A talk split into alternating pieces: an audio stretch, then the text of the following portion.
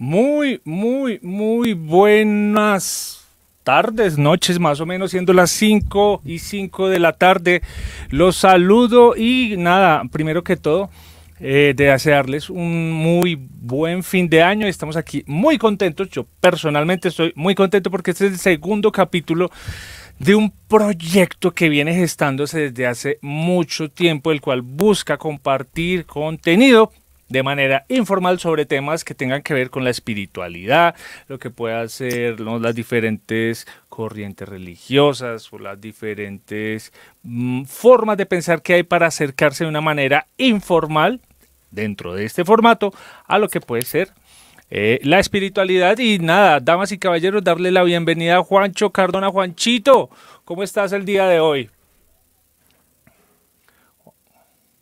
Juancho está ahí pero al parecer... Hola Alejo, ¿cómo estás? Un saludo caluroso a todas las personas que... Ahí te escucho, loco. Dale pues. ¿Me escuchas? Fuerte y claro. Directos Perfecto. puros. Eh, hola Alejo, ¿cómo estás? Eh, espero que estés muy bien. Un saludo caluroso para eh, todas las personas que se conectan con Espíritu TV y con Conciencia Colectiva, un espacio, como lo dijo Alejo, que nos pensamos hace unos días y que hoy, bueno, ponemos eh, en este canal Espíritu TV para que sirva como herramienta a las personas eh, para su autodescubrimiento, para conocer de temas, para todo esto. Saludo caluroso. Saludo a todas las personas que nos están viendo. Estuvimos revisando métricas, nos están viendo en España, en México, nos están viendo en Estados Unidos. Entonces, un sincero abrazo desde acá y nada, recuerden que si se suscriben a nuestro canal, bueno, esto ayuda a que podamos eh, seguir creando contenido y damas y caballeros, el invitado del día de hoy, miren esto, estamos trabajando nuestro segundo capítulo con la importancia de practicar el yoga en manos de un experto, el Prabhu Kripa Ramadas Prabhu. Bienvenido a nuestro programa. ¿Cómo se encuentra usted el día de hoy? Eh, muchas gracias por la invitación, muy amables. Namaste, Namaskar. Namaste, mi Prabhu. Muy, muy buenos días. ¿Cómo va, mi Prabhu? ¿Cómo está el día de hoy? Bien, acá a la expectativa de que me van a preguntar y poder ser útil con mis palabras. Súper, mi Prabhu. Pues bueno, de eso se trata este programa. Aquí queremos ser pues informales no en el sentido de ser descuidados, sino informales en el sentido de que pueda ser una charla entre amigos, que no hayan de pronto muchas de esas barreras que se ponen en las clases magistrales y que podamos como estar un poco más tranquilos frente a lo que se comparte, que a veces puede eh, llegar más fácil al corazón. Mi Prabhu, pues nada, dándole la bienvenida a este espacio yo termina, yo, yo, yo, empezaría este, este rompehielo preguntándole, Prabhu, ¿usted cómo termina siendo profesor de yoga? Pues eh, eh, fue algo curioso porque yo empecé a practicar yoga hace 22 años y yo estaba eh, practicando. Antes de eso había hecho un poco de artes marciales y eso ya me había dado cierta disciplina, me había ayudado a dejar malos hábitos, a encaminarme por, por, algo, por algo bueno en la vida. Eh, pero pues estaba en pañales, estaba hasta ahora practicando. Teníamos un profesor en la Universidad Nacional y entonces teníamos un grupo que ahí empezamos a practicar con varios amigos y entonces de repente pues teníamos clase y el hombre no llegaba y no llegaba y, y yo lo llamé al teléfono y entonces eh, me dijo, no, lo que pasa es que yo estoy en Santa Marta. Yo le dije, pero ¿cómo así que está en Santa Marta? O sea, acá está la gente esperando para la clase. Entonces me dijo, pues ya haga usted la clase con lo que ya ha aprendido estos dos meses que llevamos practicando, tres meses, invéntese ahí la clase y, siga adelante, no, no deje perder esa gente. Y entonces colgué el teléfono y así me volví instructor de yoga. Esa fue, esa fue mi historia. Entonces, pues sí, empecé y pues de nuevo ya llevo unos años practicando artes marciales, sabía más o menos cómo se estructuraba una clase y, me mandé al ruedo y, y pues digamos que, que mi principal formación como instructor de yoga ha sido la experiencia y pues obviamente ya a lo largo de estos 22 años de carrera docente, pues poco a poco he adquirido más conocimiento, he tomado talleres con maestros de diferentes partes del mundo, pero realmente lo que mi escuela fue dar clases todos los días durante 20 años y allí fue que pues pude interiorizar ese conocimiento y también pues compartirlo a los demás. Ahora ya para empezar a formar instructores de yoga, ahí ya fueron 10 años de práctica y después de esos 10 años de práctica, ahí ya me encaminé en la formación de instructores, que es lo que hago en la actualidad. Ok, yo tengo una pregunta. Una pregunta muy sencilla y es un ejemplo. ¿Cómo les parece que cuando yo estaba pequeñito, la primera vez que llegué a escuchar una guitarra eléctrica para mí fue algo completamente épico? No sé por qué se detuvo mi corazón, no sé por qué se detuvo mi pensamiento y yo volteé a buscar ese sonido. Yo dije, ¿qué es eso que está sonando? Tenía por ahí, no sé, 10, 12 años, la primera vez que la escuché en vivo en directo y para mí fue como un momento así de cámara lenta. Mi Pravo, la pregunta, ¿en qué momento para usted se le hizo la vida en cámara lenta con el yoga?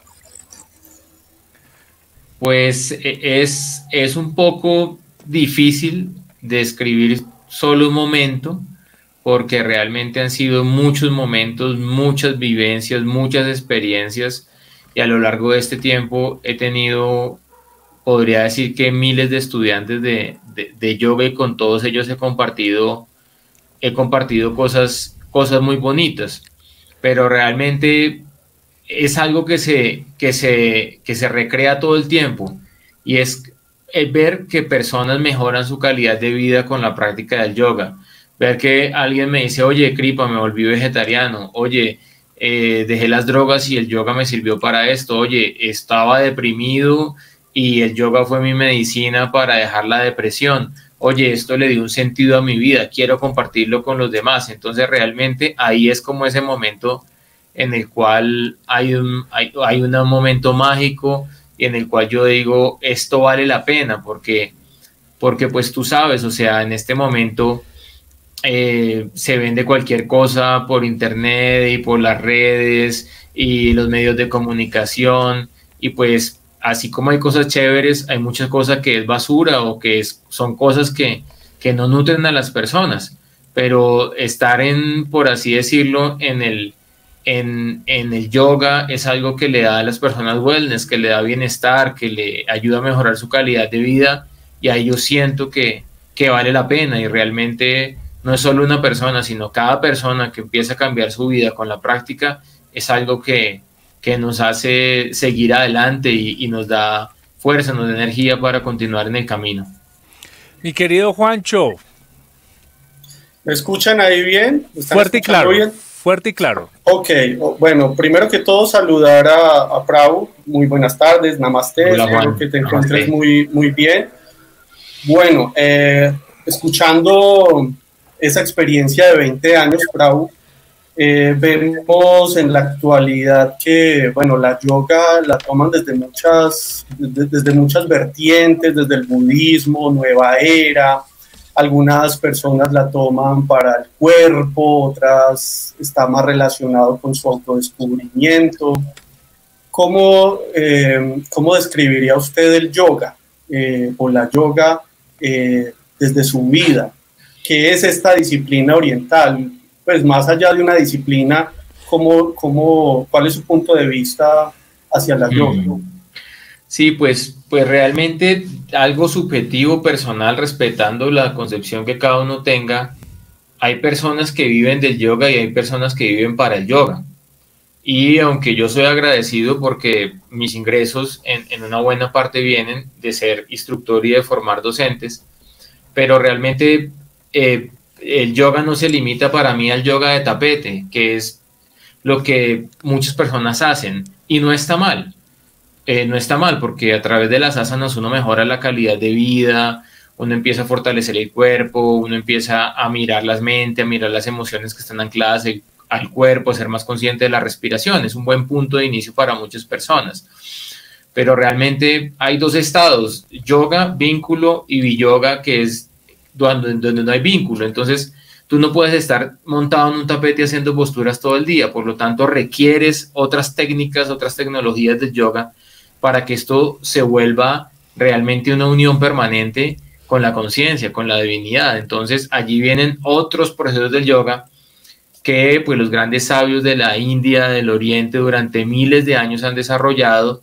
Y entonces está el Bhakti Yoga, el yoga de desarrollar amor, devoción por el Ser Supremo, está el Karma Yoga, el yoga de aprender a dar sin esperar nada a cambio, está el Jnana Yoga, el yoga del estudio de toda la filosofía, que es una filosofía muy vasta, muy profunda, eh, está el Ana Yoga, que es el yoga de la alimentación consciente, de hacer eh, nuestra comida una ofrenda y una conexión con Dios, y en la medida en que vamos sumando todo eso, ya se va armando el rompecabezas del yoga, como te digo, para que no sea simplemente yoga de tapete o asanas respetando las personas que lo hacen, sino que el yoga sea algo integral y de esa manera pues que el yoga no solo beneficie el cuerpo físico, sino que también beneficie la mente, beneficie las emociones y nos dé una perspectiva espiritual, porque por más, eh, digámoslo, asanas que hagamos y que tengamos muy buen nivel físico, el cuerpo físico en algún momento se va a deteriorar y eso ha pasado con los grandes maestros que se han dedicado a desarrollar solamente la parte de asana. Mientras que eh, lo que cultivemos internamente a nivel de la conciencia, a nivel del amor, eso lo llevamos para la próxima vida. Y en ese sentido, pues estamos practicando yoga para mejorar nuestra calidad de vida en este momento, pero también para proyectarnos, alcanzar una meta suprema dentro de la práctica. Así es. Bueno, yo personalmente recuerdo hace unos 12, 13 años quizá, eh, cuando me arrimé por primera vez al yoga, que, eh, no sé, el primer acercamiento es darse cuenta lo mal que se respira, que se lleva a cabo la respiración y también una concepción del tiempo, ¿no? Porque eh, uno en el constante trabajo, estudio, demás, como la rutina que, le propone eh, la contemporaneidad, pues tiene una concepción del tiempo, pero llega y, y, se encuentra con la yoga y ya se, o sea, se le abre como otra perspectiva, ¿no? Y eso es como, de, de, alguna forma, como los dones mágicos que se le van abriendo al yogi, ¿no? Porque el yogi es muy estudioso, eh, digamos que siempre está en una continua ofrenda y demás. Cuéntenos un poco de estas perspectivas que se, se abren, porque yo recuerdo que fueron puertas que se fueron abriendo lentamente y paulatinamente, pero me acuerdo mucho de eso, principalmente la del tiempo, ¿no? De, de tener otra concepción del tiempo y de la respiración, sin duda. Sí, pues eh, eh, el yoga es una EPS natural, entonces eh, no una entidad promotora de salud que pues realmente es un chiste pensar que las EPS colapsaron con el COVID porque las EPS llevan colapsadas hace más de 20 años en este país, sino que ahí se evidenció más, más profundamente todo el colapso del sistema de salud, sino es una elevada percepción sensorial, eso es lo que desarrollamos con el yoga. Entonces, eh, eh, uno está cubierto por diferentes capas, como una cebolla que tiene una capa, si tú haces un corte de una cebolla, te das cuenta que tiene una capa y otra capa y otra capa. Entonces, esas capas se llaman koshas, o son los cuerpos que nos cubren.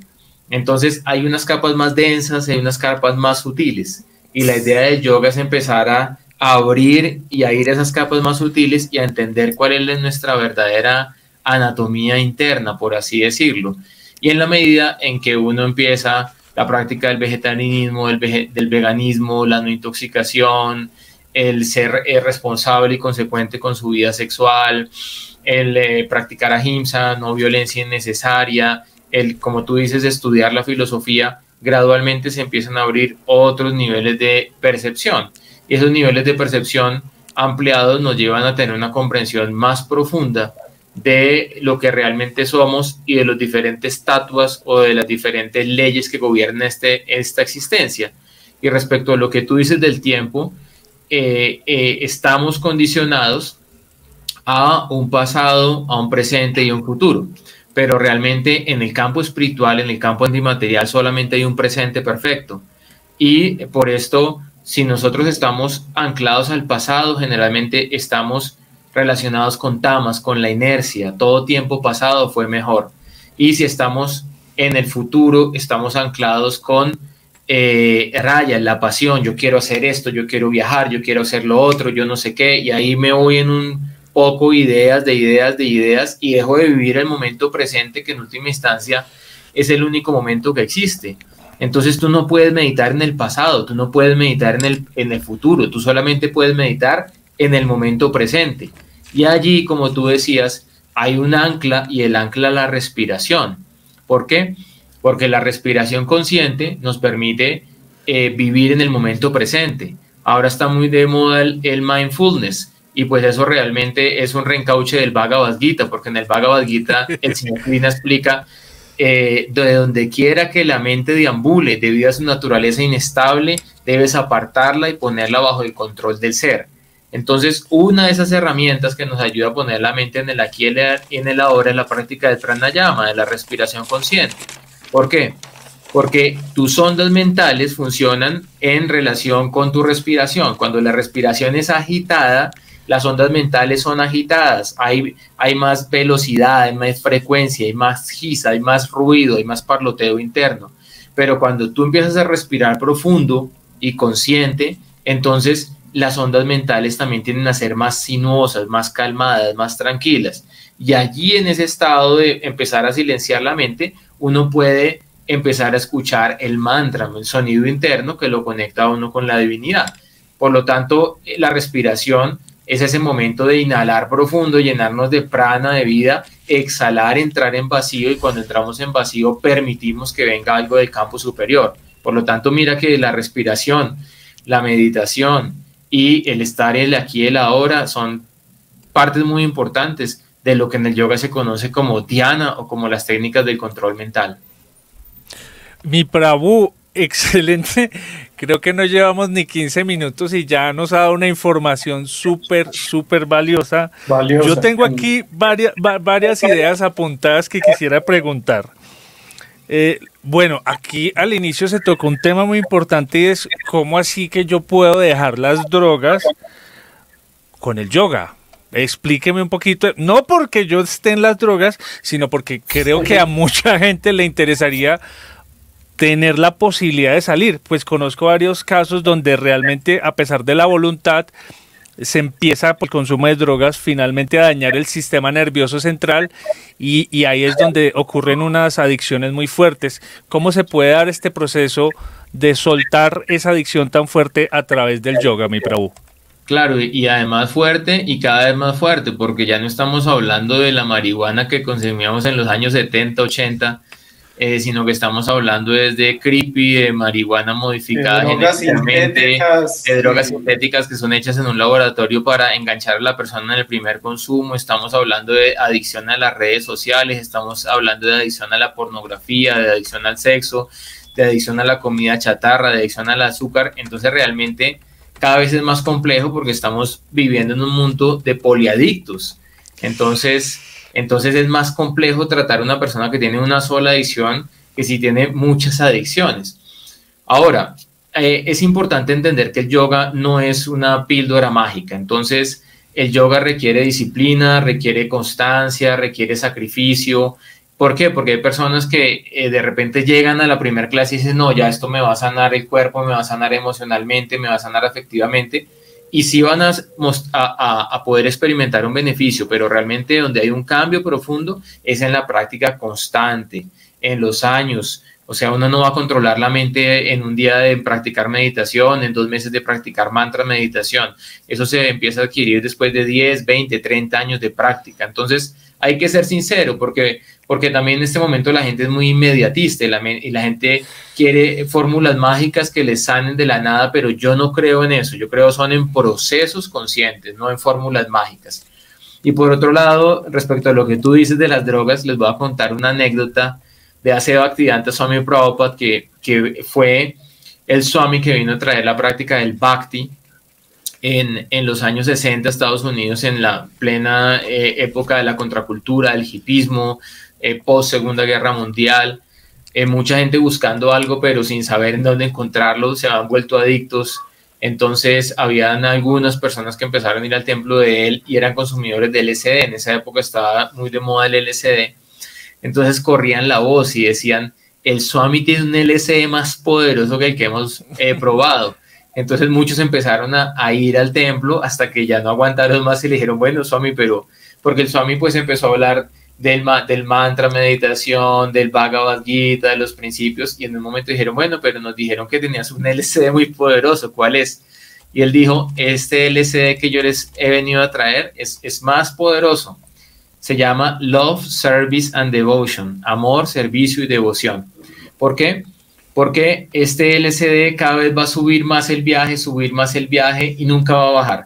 En cambio, todas las drogas que ustedes han probado hasta este momento sube y después baja y cuando baja se estrellan contra el piso y sufren. Entonces, en el Bhagavad Gita, el señor Krishna dice, para Andristani Bartante, por experimentar un gusto, un placer superior, fácilmente puedes dar la espalda al plano material. Entonces, si tú experimentas una felicidad superior a la que te van a dar las drogas, por así decirlo, y esa, felicidad es un estado permanente del ser, allí fácilmente vas a poder dejar las drogas. Ese es el fracaso de muchos tratamientos de rehabilitación, que no buscan que la persona mejore su calidad de vida, simplemente se fundamentan en que la persona pare de consumir. La persona puede parar de consumir por uno, dos, tres, diez años, pero después otra vez vuelve a consumir. Pero si tú experimentas una felicidad superior, que es lo que se plantea en el yoga, fácilmente vas a dejar los placeres inferiores. Y esa felicidad se llama ananda, descubrir el potencial de bienaventuranza y de amor que está en tu corazón y que se puede desarrollar mediante la práctica. Wow, tremendas, tremendas palabras. Me acaba de poner usted aquí. Tremendo. Eh, muchas cosas chéveres ahí, digamos. Yo empiezo a hacer una reflexión muy sencilla y es que nos enseñan de todo en el colegio, pero menos a, a conectarnos, a usar realmente el cuerpo como se debe. Yo creo que de ahí mismo se derivan pues enfermedades cardiovasculares, psicológicas y bueno, muchas cosas de ahí. Y nada, me causa mucha gracia que ese sea el nombre Ananda, porque en Cartago había una discoteca que se llamaba Ananda. Entonces miren cómo se empiezan a utilizar las palabras para enmarcar diferente tipo de cosas. Hay otra cosa que a mí me ha alterado mucho siempre y es entender y a veces sentir que no existe ni el futuro ni el pasado. O sea, vuelvo a retomar el concepto del tiempo y cómo uno puede ser consciente de la existencia de solo el presente a través de la respiración. Yo creo que esto es muy importante porque me nace una gran pregunta y es qué pasaría si todo el mundo fuese consciente de que no existe ni el pasado ni el futuro, mi Prabhu. Bueno, hay que, hay que entender también este conocimiento desde, un piso, ¿no? Eh, porque si no nos podemos ir en la volada y terminar pensando cualquier cosa metafísica sin tener los pies bien puestos en la tierra. Entonces, ¿qué es la historia? La historia es el análisis del pasado para poder comprender el presente y poder proyectar un futuro mejor. Entonces, no está mal tener una visión histórica porque tú necesitas un background para poder resolver ciertas cosas en este momento en tu vida. Y muchas veces, tanto las cosas buenas y más aún las cosas malas que nos han pasado, de las malas experiencias, nos dejan enseñanzas muy profundas y nos ayudan a que no sigamos cometiendo los errores del pasado y en ese sentido eso es válido, ¿sí? Pero otra cosa es vivir anclado a un pasado que ya pasó y que tú no puedes cambiar o vivir proyectado a un futuro sin estar construyendo en el aquí y en el ahora unas bases firmes para que ese futuro, digamos, lo que pueda volverse una realidad en algún momento. En ese sentido es que, que hay que tener un balance y un sano equilibrio y pues digamos lo que muchas personas en la medida en que tienen más y más y más deseos insatisfechos en su mente, eso los va a llevar a estar proyectados todo el tiempo y además a estar frustrados porque no aceptan su karma. Y lo primero que hay que hacer para avanzar espiritualmente es aceptar el karma. No es pensar por qué a mí me tocó esta billetera, porque a mí me tocó esta nariz, una mujer porque me tocaron estos bustos, no más grandes, no más pequeños, porque me tocó esta inteligencia, porque mi papá, porque mi esposa, porque mi esposo. Porque ese conflicto es lo que no nos permite precisamente entender que lo que nos ha dado la divinidad lo que nos ha dado Dios es perfecto, es lo que nos corresponde y desde allí y desde aprender y aceptar amorosamente el karma se abren las puertas para poder trascenderlo, para poder transmutarlo. Entonces, eso es el primer punto. Y segundo, en relación a la respiración, la respiración podríamos decir que es un pre, ¿sí? Para practicar la meditación. Entonces, yo tengo la mente súper agitada y me quiero sentar a meditar y lo más probable es que voy a empezar a pensar en mil cosas que tengo que resolver o que me pasaron. Entonces yo hago unos ejercicios de respiración, anuloma, viloma, respiración bipolar o diferentes técnicas de pranayama, respiro profundo, anclo la conciencia del cuerpo, la respiración. ¿Por qué?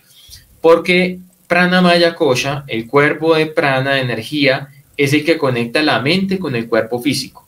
Entonces, generalmente la mente va por allá deambulando y el cuerpo físico está acá sentado en una silla en la entrevista. Entonces, ¿cuál es la idea? Poder tener la mente y el cuerpo conectados. Después de eso ya hay, que tener el cuerpo, la mente y la conciencia conectados. Después el cuerpo, la mente, la conciencia y el alma o el ser conectados. Y finalmente el cuerpo, la mente, la conciencia, el alma y el ser supremo conectados. Ese es el, el último nivel de yoga, el más elevado tipo de yoga, Purushottam Yoga, el yoga de la conexión con la persona suprema.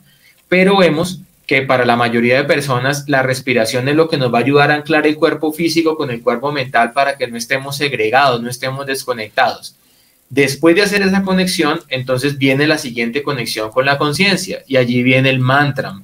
Entonces el mantra es una palabra, sí, es una oración, es una frase.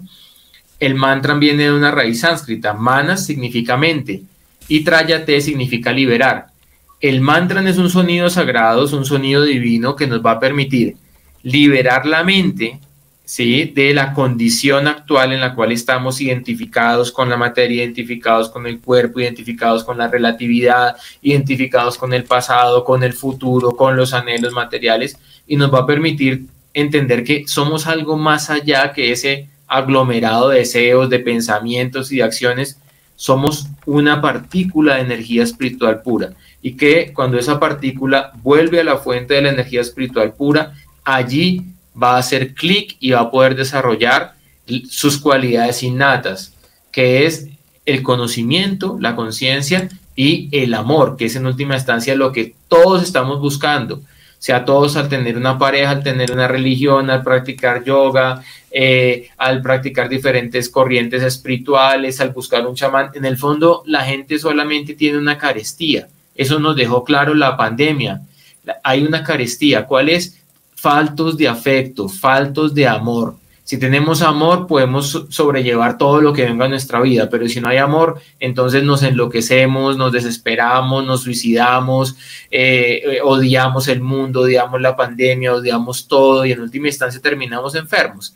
Entonces, en la medida en que vamos hacia adentro y conectamos nuestra energía espiritual individual con la energía espiritual absoluta, allí podemos empezar a tener un vislumbre de ese amor. Y en ese sentido, pues cada vez se va a abrir más la puerta para entender al Ser Supremo, quien es Ananda Rasobai, la fuente ilimitada de amor espiritual.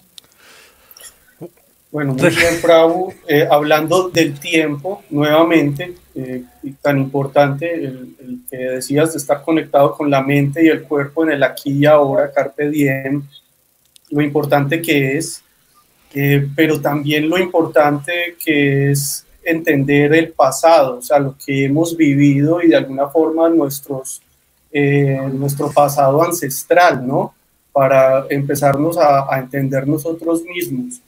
Eh, ¿cómo, ¿Cómo entra a jugar ese, esa, esa herencia que tenemos todos ancestral dentro del crecimiento o dentro del proceso que uno vive con el yoga? Pues allí hay que entender, hay que entender dos, dos conceptos muy importantes en la ciencia yogica. Uno se llama karma y el otro se llama reencarnación. Y los dos van de la mano. Entonces, eh, cuando tu papá fecundó a tu mamá, ahí va el esperma ahí buscando el óvulo y en el esperma va la información genética para formar tu cuerpo, pero también va la información kármica. Y esa información kármica es el producto del prarabdha karma o del karma previo, ¿ok? Entonces de tus experiencias, así no, tú no te acuerdes quién eras en la vida pasada, pero hay unas improntas y esas improntas hacen que tú te desarrolles y que tú llegues a ser lo que tienes que ser en esta vida. Entonces dentro de la filosofía del yoga hay un conocimiento que se llama los samskaras y los samskaras son lo que los antropólogos conocemos en todas las culturas como ritos de paso ¿Para qué? Para gradualmente ir perfeccionando nuestra existencia. Por ejemplo, no es lo mismo una pareja, están en un bar, se toman unos tragos, después se van a un motel y después a la siguiente semana la, la, mujer le dice al hombre que embarazada y entonces lo primero que dice al hombre es ¿y qué vamos a hacer? Y la otra dice no, pues yo no sé. Entonces no es lo mismo, no es la misma información, no es el mismo ser que llega a ese vientre a una pareja que está establecida, que sigue unos principios y que en oración ¿sí? se conecta con la divinidad y en ordenamiento con la Madre Tierra, con el Ser Supremo, ora para que venga un alma a bendecir un hogar. Entonces, de acuerdo a lo que nosotros hacemos en el pasado, vamos a encontrar un presente y vamos a, encontrar un destino. Hay una frase muy bonita de uno de los Upanishads del Brihat Aranyaka Upanishad que dice, tal como es tu deseo, es tu voluntad. Tal como es tu voluntad, son tus actos. Tal como son tus actos, es tu destino. Y en ese sentido, no podemos comprender muy bien el karma pasado, las vidas pasadas, aunque hay herramientas como la astrología a través de las cuales uno puede tener un acercamiento para entender esto.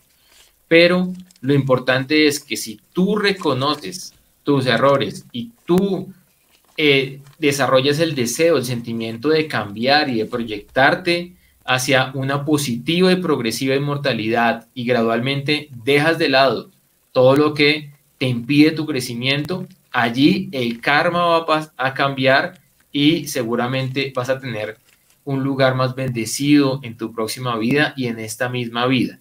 Y desde allí, desde ampliar tu conciencia, tener cada vez más amor, cada vez más devoción, vas a poder ayudar también a todas las generaciones que están atrás y que de una forma u otra también hacen parte de tu vida. Dios eso sin duda, perdón Alejo, eso sin duda es fuerza de voluntad, ¿no? Fuerza de voluntad que se consigue a través del proceso, pero es decir, esa fuerza de voluntad le puede servir a uno, como decía Alejo, para dejar las drogas, le puede servir para dejar de fumar, para muchas cosas, pero cómo se desarrolla esa fuerza de voluntad que hace que lo que uno eh, proyecte lo que uno medite y esas imágenes que vea se hagan realidad. ¿Cómo, esa, se produce? Esa fuerza de voluntad se desarrolla de asociarte con personas que estén firmes en su propósito, firmes en su práctica. ¿Sí? Entonces, Krishna Bhakti Yadma Mule Sadhu Sangha, la semilla del nacimiento del amor por Dios es el asociarse con personas que tienen amor por Dios. La semilla de que tú dejes las drogas es asociarte con personas que llevan firmes 20 años sin consumir drogas y no han recaído, o si han recaído, si han parado y han seguido adelante. La semilla de tener un buen hogar es tener una buena esposa al lado que te está apoyando, te está amando y te está corrigiendo también.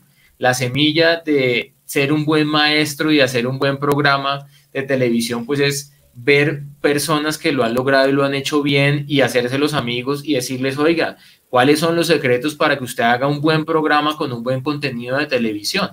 Entonces, es muy importante el sanga. El sanga significa asociación y la asociación es vital para todo lo que tú hagas.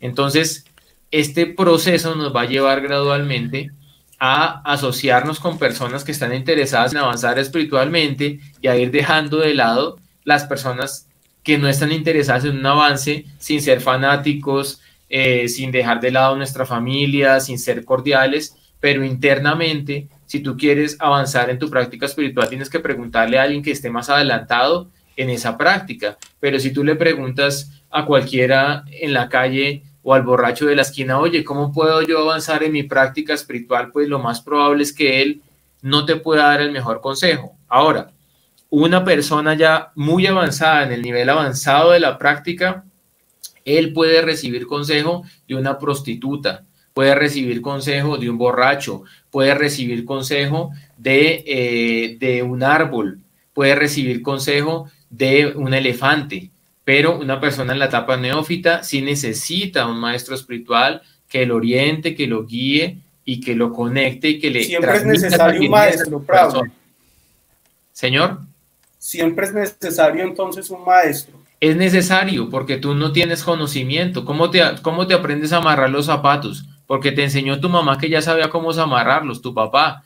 ¿Cómo aprendiste las vocales y aprendiste a escribir? Porque fuiste al colegio y el profesor ya lo sabía hacer. ¿Sí? ¿Cómo aprendiste a crear tus hijos? Porque tu mamá y tu papá te dijeron, mi hijo, cuando el niño esté llorando y esté enfermo, haga esto, que eso es lo que está queriendo decir cuando llora. Entonces todos necesitamos un maestro. Incluso el Ser Supremo también, eh, para dar ejemplo, él mismo tiene sus propios maestros espirituales. Y en el Bhagavad Gita se explica. Tan solo trata de aprender la verdad. ¿Cómo? Acudiendo a un guru. Hazle preguntas y ríndele servicio. Las almas que han visto la verdad pueden ayudarte porque ellos tienen una realización en su corazón. Ahí la siguiente pregunta es, cómo identificar de un farsante de un gurú verdadero, ¿no? claro que sí. Ahí me leyó la mente porque esa pregunta aparecía con, con, ese tema. Y yo veo algo muy importante que por algo las mamás molestan tanto por los amigos que uno tiene, ¿no? A mí ese muchacho no me gusta. Recuerdo que me decía varias veces mi mamá con los amigos que empezaban como a leer de lejos a cilantro.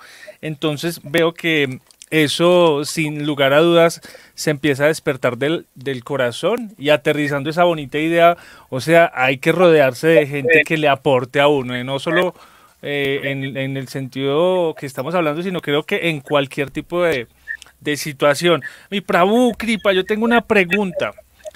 ¿Cuál es el estudiante que, que, más se ha beneficiado o un caso que usted recuerde que le toque el corazón, que usted diga, uy, a esta persona definitivamente le fue muy bien al aprender yoga? Pues por no ir más lejos, muy cerca mío, eh, tengo, una, tengo una estudiante que tiene esclerosis múltiple, que es un, es un, un diagnóstico muy complejo, una enfermedad muy compleja de tratar y pues está haciendo todo el tiempo práctica espiritual con nosotros, está practicando eh, yoga, está practicando asanas, eh, está ejercitando su, profesión, tiene una buena relación con su entorno. Entonces, e, es, es, uno de los milagros, de los tantos milagros del yoga, porque pues una enfermedad de esta puede llevar a una persona a quedar cuadraplégica en una cama, ¿no? Y, y no con esto de nuevo quiero decir que entonces todo el que hace una asana se va a curar del cáncer y del SIDA y de X y de Y, porque de nuevo, eh, eh, eh, no hay panaceas y píldoras mágicas, hay procesos espirituales que si se mantienen a lo largo del tiempo y son llevados de forma correcta, nos van a llevar a un crecimiento. Pero digamos que independiente de si alguien se sana el cuerpo físico o no, si la persona se conecta con el ser, así esté postrado en una cama y sea un paciente terminal, y muere con una sonrisa en el rostro, también se sanó. Eso es lo importante. Y eso viene de entender que somos algo más que un diagnóstico, que somos algo más un cuerpo. Súper, mi Prabhu, súper. Eso que nos está contando es súper bonito. Eh, yo aquí traje un collage de videos de, de yoga, como para que la gente que no tenga ni idea qué puede ser el yoga, pues aquí hay algunas posturas eh, creo que es importante para que la gente empiece a aterrizar, pero yo lo que alcanzo a ver, mi querido Prabhu, es que no solo esto que estamos viendo que son las posturas, las llamadas las asanas, es la única forma de practicar yoga, ¿eso es correcto? Sí, eso es correcto. Y bueno, digamos lo que es chévere las imágenes, pero yo creo que ya en este momento no hay que aterrizar mucho lo del yoga. Eso nos pasó hace eh, los que empezaron hace 30 años, 20 años, la gente no tenía ni idea incluso eh, se satanizaba mucho, ¿no? Lo, que eso, lo que no conocemos lo satanizamos. Eh, alcanzamos a recibir eh, comentarios, el yoga es del demonio, cosas así, pero ya en este momento, en este momento la CPS lo promueven, la alcaldía lo promueve, el gobierno lo promueve, la pandemia lo promovieron todos los gobiernos, ya se declaró en la ONU el Día Internacional del Yoga ante las Naciones Unidas, eh, se celebra todos los años Entonces yo creo que, que ya, ya en este momento ahí la globalización pues ha tenido como todas sus cosas buenas y sus cosas malas, pero la mayoría de personas por lo menos ya conocen lo básico de yoga, que son las posturas, que son las técnicas de respiración y saben que ahí hay un legado o algo más profundo. Entonces, lo que tú decías, las asanas son importantes, nos ayudan a tener una buena calidad de vida, pero en última instancia, asana es postura.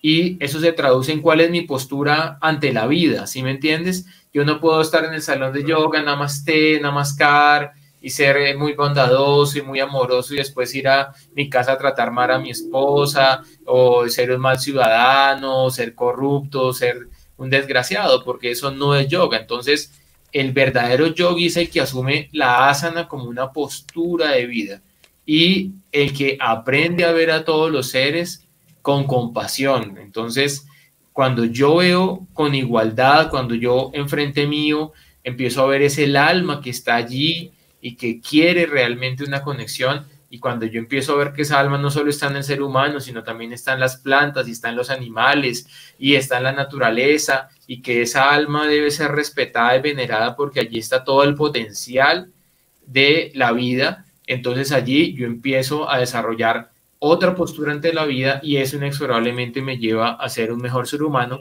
que es lo que necesitamos en el planeta, mejor seres humanos, ¿no? Ser menos virus, ya nos dimos cuenta de la lección que nos tocó en el 2020, y ser más seres humanos, empáticos.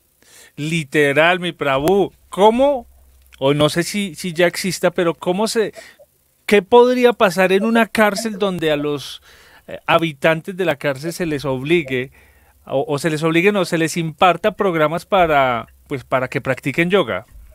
Pues eso ha pasado en, México, tú que, tú que estuviste en México, en México había un devoto que él implementó en las cárceles un programa de yoga, tuvo muy buena acogida y eh, bajaron los marcadores de agresividad, eh, mejoró la convivencia y ellos empezaron a trabajar en proyecto de vida. ¿Por qué? Porque al entender el karma, uno no ve estar en la cárcel como se acabó mi vida, se me acabó todo, voy a estar acá eternamente, sino entender, bueno, es un punto negro, por así decirlo, o puede ser blanco, de acuerdo a como yo lo vea, mi conciencia, en toda una eternidad del alma. Entonces allí, pues uno, uno, mira, la pandemia nos llevó a entender algo. La pandemia nos, la pandemia nos llevó a, entender que nosotros estábamos presos desde hace mucho tiempo, sino que hasta ahora nos dimos cuenta.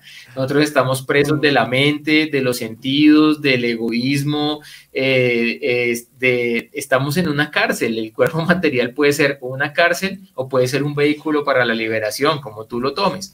Entonces, ¿qué fue lo que pasó? Que la gente se evadía de la cárcel con ir a cine, con ir a pasear, con eh, el televisor, con las redes pero la pandemia los colocó aislados en una esquina en el cuarto desnudos y ahí se dieron cuenta realmente que estaban presos hace mucho tiempo y que tenían que mirar cómo iban a gestionar su libertad. Y ahorita que otra vez se normalizó la cosa, por así decirlo, muchos siguieron en el escapismo, pero otras personas sí reflexionaron y se dieron cuenta, oiga, es que realmente tengo que entender que esta existencia material es impermanente, porque muchos se nos fueron los viejos, se nos fue un amigo, se nos fue alguien conocido con lo del COVID de un momento para otro, un momento estaba ahí, el otro momento no estaba. Entonces, fue súper bonito el maestro COVID porque nos enseñó que tenemos que trascender el miedo a la muerte. En última instancia, el COVID es eso, la gente se hace en los pantalones del miedo a la muerte porque vivimos en una cultura en la cual la muerte es un fetiche o es un tabú y no se prepara para la muerte. Pero cuando tú entiendes que el alma es eterna, gradualmente empiezas a salir de la cárcel. Entonces la cárcel no es solamente estar en la cárcel, puedes vivir en una jaula de oro, pero también estar en una jaula de oro. Por lo tanto, alguien que tiene visión no está muy interesado en mejorar el material de la cárcel, sino en salir de la cárcel. Y para salir de la cárcel no hay otra vía de escape, sino la conexión con el amor universal y con la fuente infinita, porque esa fuente infinita es la que trasciende los límites que nos hacen estar atados en este plano material. Tremendo contenido nos está pasando usted, mi querido Prabhu, mi querido Juancho. ¿Qué quieres preguntar en estos momentos donde íbamos por lana y estamos siendo trasquilados porque es una descarga de beneficios? Es una descarga de beneficios. Escuchando atentamente a, a, Prabhu, que, muy interesante todo lo que dice y obviamente muy pertinente en estos tiempos. Eh, es verdad, la gente se dio cuenta de eso eh, mientras pasaba la pandemia y es una realidad. Eh, y, y, sí, de, de, repente falta un, un mayor, una mayor conciencia y, y, no se tienen herramientas eh, como a la mano y demás. Y, llega el yoga como una de estas herramientas. Eso, eso me parece muy, muy interesante. bueno, Prabhu, ahorita hablábamos de la respuesta de, la, bueno, de las asanas, de posturas, eh, pero pues que sirven básicamente como para activar el cuerpo. Pero también hablabas de algo muy importante que son los mantras, ¿no? Que es precisamente el sonido que se emite como vibraciones que hacen que se estimule la mente y de alguna forma se conecte la mente y el cuerpo. Háblanos un poco más acerca de, de, los mantras y cómo activan la mente y cómo permiten eso de lo que estamos hablando, que es mayor conciencia, un grado mayor de conciencia. Bueno, pues, pues realmente el sonido es súper poderoso. El sonido crea y destruye el universo. Eso ya está comprobado a través de la, de la, de la física cuántica. Y eh, todo lo que percibimos alrededor, los colores, eh, son, son ondas, ¿sí? Eh, eh, todo lo que está viajando en nuestro cuerpo también está viajando a través de, del éter, a través de información, a través de el magnetismo, a través de los impulsos. Y en ese sentido, pues hay tres estados de conciencia que permean todo en la existencia material. Eh, estado en ignorancia, estado en pasión, estado en bondad. Entonces tenemos música en la ignorancia, el reggaetón, qué pena si nos está escuchando algún reggaetonero, pero pues eh, ustedes saben los mensajes que están moviéndose allí con esa información. Música en la pasión, música en la bondad, cuando tú vas a, una caminata en la montaña, cuando tú vas allá a Medellín al Parque Arby te conectas con la naturaleza, uff, tú sientes algo interno que pasa, porque es un estado natural del ser en el cual uno siente tranquilidad, armonía. Hay comida en la ignorancia que te mata, hay comida en la pasión y hay comida en la bondad que te nutre y te equilibra hay eh, formas de recrearse en la ignorancia, ¿sí? haciendo daño a los demás, a los animales, a la madre tierra, qué sé yo. Hay formas de recrearse en la pasión, hay formas de recrearse en la bondad. Eh, hay literatura en la ignorancia, literatura en la pasión, literatura en la bondad. Y cada uno de estos elementos va a generar unas improntas en tu cerebro, ¿sí? Entonces, la impronta más poderosa es el sonido. Incluso está comprobado científicamente que cuando ya todo se desconecta en el momento de la muerte, una persona que está en estado comatoso, el sonido sigue funcionando, el oído sigue funcionando cuando ya no, no se desconectó la vista, se desconectó el habla, se desconectó la respiración, el sonido sigue funcionando y genera ¿sí? cambios a nivel interno. Por lo tanto, el sonido puede ser utilizado o para destruir o puede ser utilizado para eh, construir. Cuando Oppenheimer, no sé si lo saben, Oppenheimer fue uno de los que creó la bomba atómica.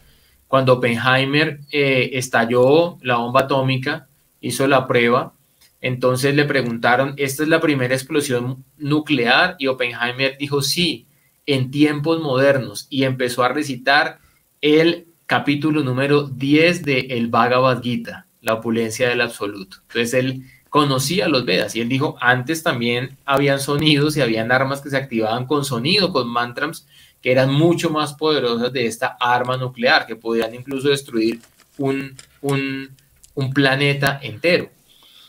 Y así como lamentablemente este conocimiento se utilizó para destruir, y ya sabemos lo que después pasó en Hiroshima y Nagasaki, hay otras personas que se han dedicado, han dedicado su vida a utilizar este, este sonido para construir, ¿sí? Han utilizado este sonido para conectarse con la conciencia, han utilizado este sonido para armonizar el entorno. Y esa es la ciencia de los mantras. Entonces, la técnica más poderosa que podemos utilizar dentro de las diferentes técnicas de meditación es la meditación en el sonido. Y además de esto, pues lo bonito es que tú tienes el aparato fonatorio como un regalo, un instrumento musical interno que te ha dado Dios y a través de, de, ese, de ese aparato fonatorio, de ese sonido interno, pues tú puedes, eh, digámoslo, eh, conectarte con la divinidad. Entonces, ya que hablamos del sonido, con mucho gusto, si quieren acá, pues yo tengo mi guitarra, les puedo regalar un mantra para que ustedes puedan conectarse con ese sonido. Claro que sí, claro que sí y, puedan meditar precisamente en cómo este sonido pues abre las puertas para una conexión a nivel profundo con el Ser Supremo, hacia una conexión profunda con eh, la divinidad que está en nuestro corazón y que está en el corazón de todas las entidades vivientes. Ahora, algo importante que les quiero decir es que eh, esto no tiene que ser necesariamente cantado en sánscrito. Claro, el sánscrito tiene tiene una, tiene una vibración especial, tiene una conexión especial, porque es un sonido que se ha utilizado durante miles de años para conectarse con Dios, para conectarse con un conocimiento espiritual.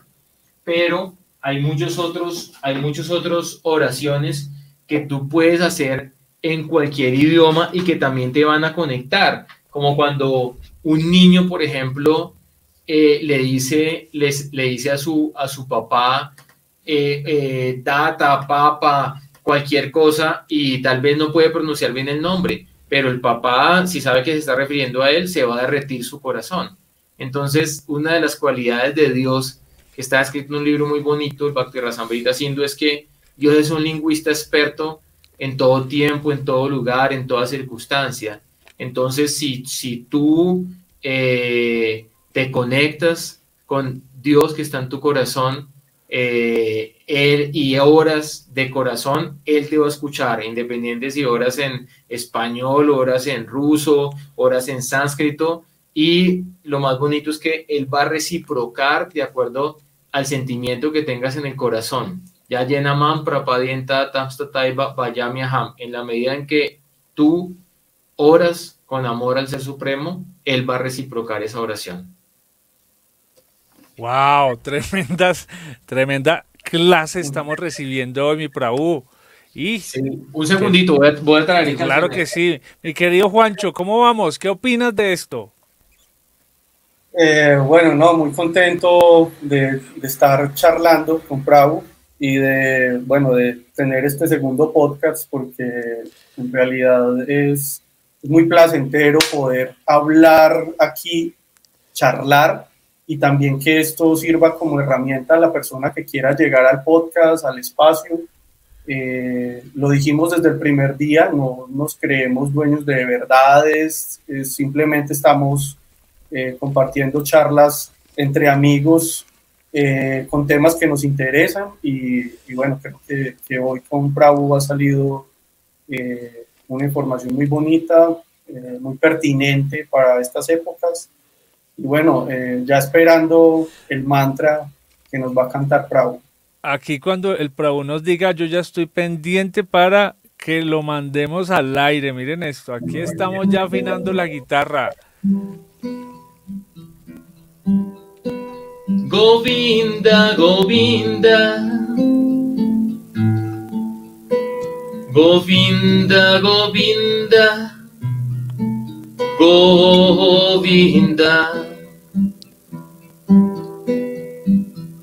Como nube oscura la tez de tu cuerpo,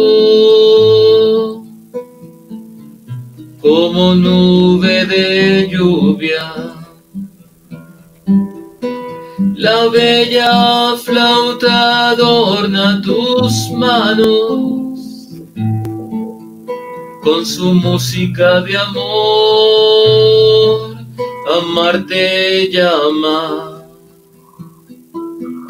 tu mirada dos lotos, mil frescas lunas que irradian, irradian tu gracia. Amado de Radha te adorna una pluma, tu bello ser a Cupido encanta.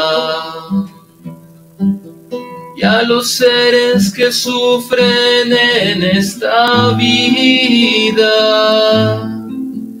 de temor, lujuria, ira y envidia. Tu dulce nombre, tu brazada les das, tu dulce canto, el Bhagavad Gita. Govinda, Govinda, Govinda, Govinda. Govinda. Gopala, Gopala, amoroso Gopal, de forma hermosa.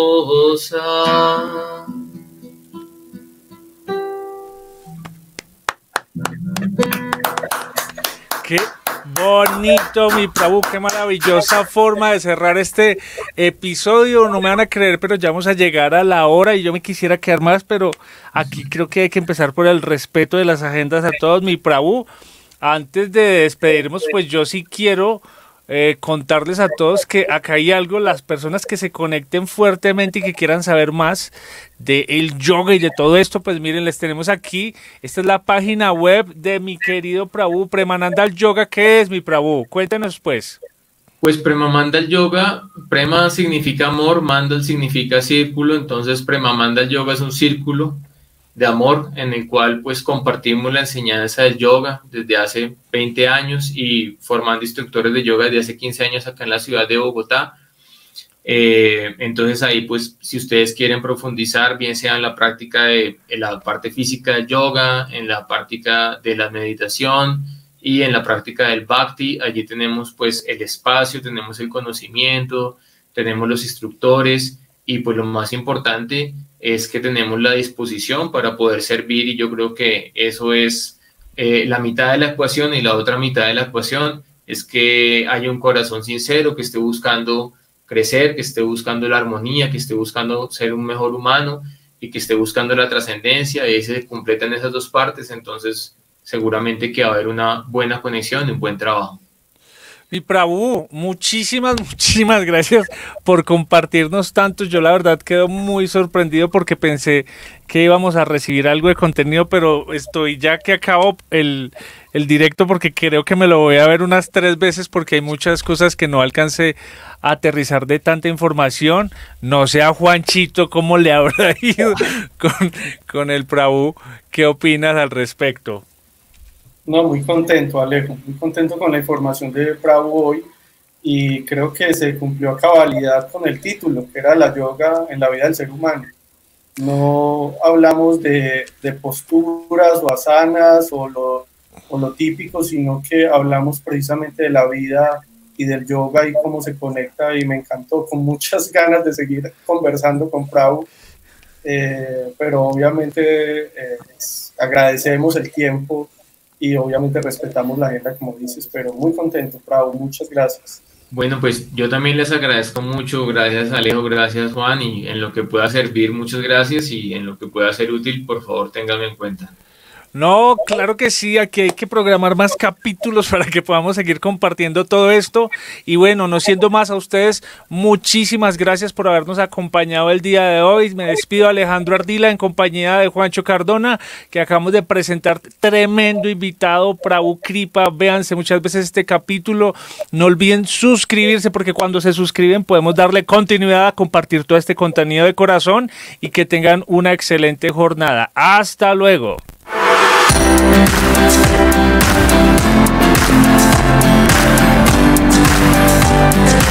you.